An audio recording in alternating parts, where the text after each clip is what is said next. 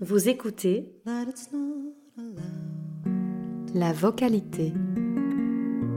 That I should just turn, turn, turn around. avec Estelle Mattei. But you facing me makes my heart pound, pound, pound. Nous poursuivons notre parcours de la semaine à l'écoute de la voix des médias avec un épisode consacré aujourd'hui à la voix de la publicité. Captivante et pourtant mal aimée par la critique ou dépréciée par le milieu médiatique lui-même.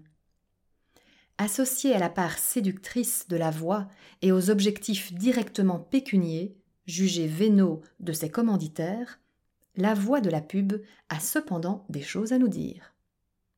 Elle s'appuie en effet sur une fonction essentielle du langage, à savoir la fonction poétique et expressive. Il ne faut pas seulement communiquer un message sur les qualités du produit vendu, encore faut-il que ce message soit mémorable pour espérer qu'il agisse sur l'auditeur ou le spectateur. C'est ainsi que la vulgaire publicité emprunte une série d'effets de style à la sacro-sainte poésie. Du pain, du vin, du boursin. Cristalline, ça coule de source. Quand tu en as marre, y a Malabar. TGV, prenez le temps d'aller vite. Métaphore, métonymie, oxymore, parallélisme, anaphore, rimes et autres procédés poétiques lui permettent de jouer avec la langue et de nous reconnecter à ce plaisir enfantin de créativité langagière que nous avons tous et toutes en nous. Calembours, contrepétries, rébus et charades. Les comédiens et comédiennes voix off usent ainsi de toute la théâtralité de leur voix, jusqu'à l'exagération parfois, pour jouer le stéréotype attendu, dans une prosodie illustrative très marquée. Un volume vocal que l'on hausse ou que l'on baisse pour mimer l'opposition fort-faible. Une hauteur vocale dont l'on joue pour exprimer l'opposition grand-petit, adulte-enfant, homme-femme.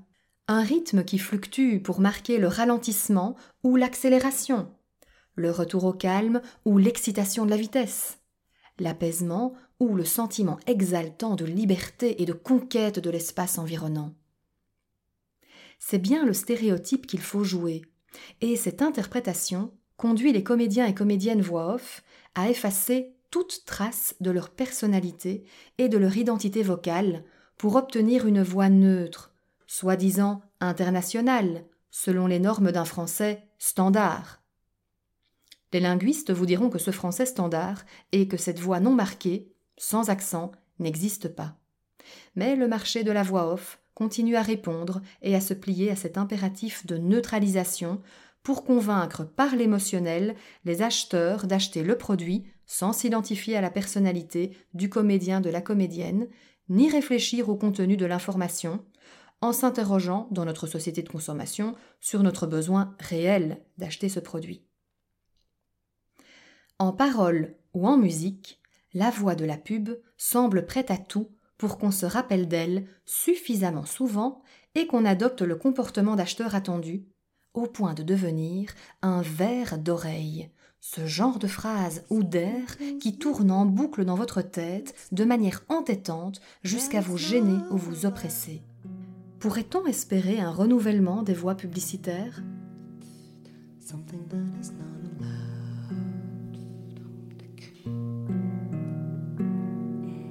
Something that is not.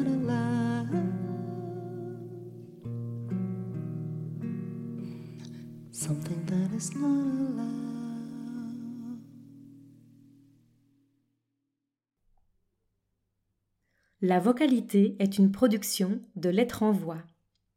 Si vous souhaitez nous aider à faire grandir notre jeune podcast, n'hésitez pas à laisser vos commentaires et vos étoiles sur vos plateformes d'écoute préférées et à nous suivre sur nos réseaux sociaux.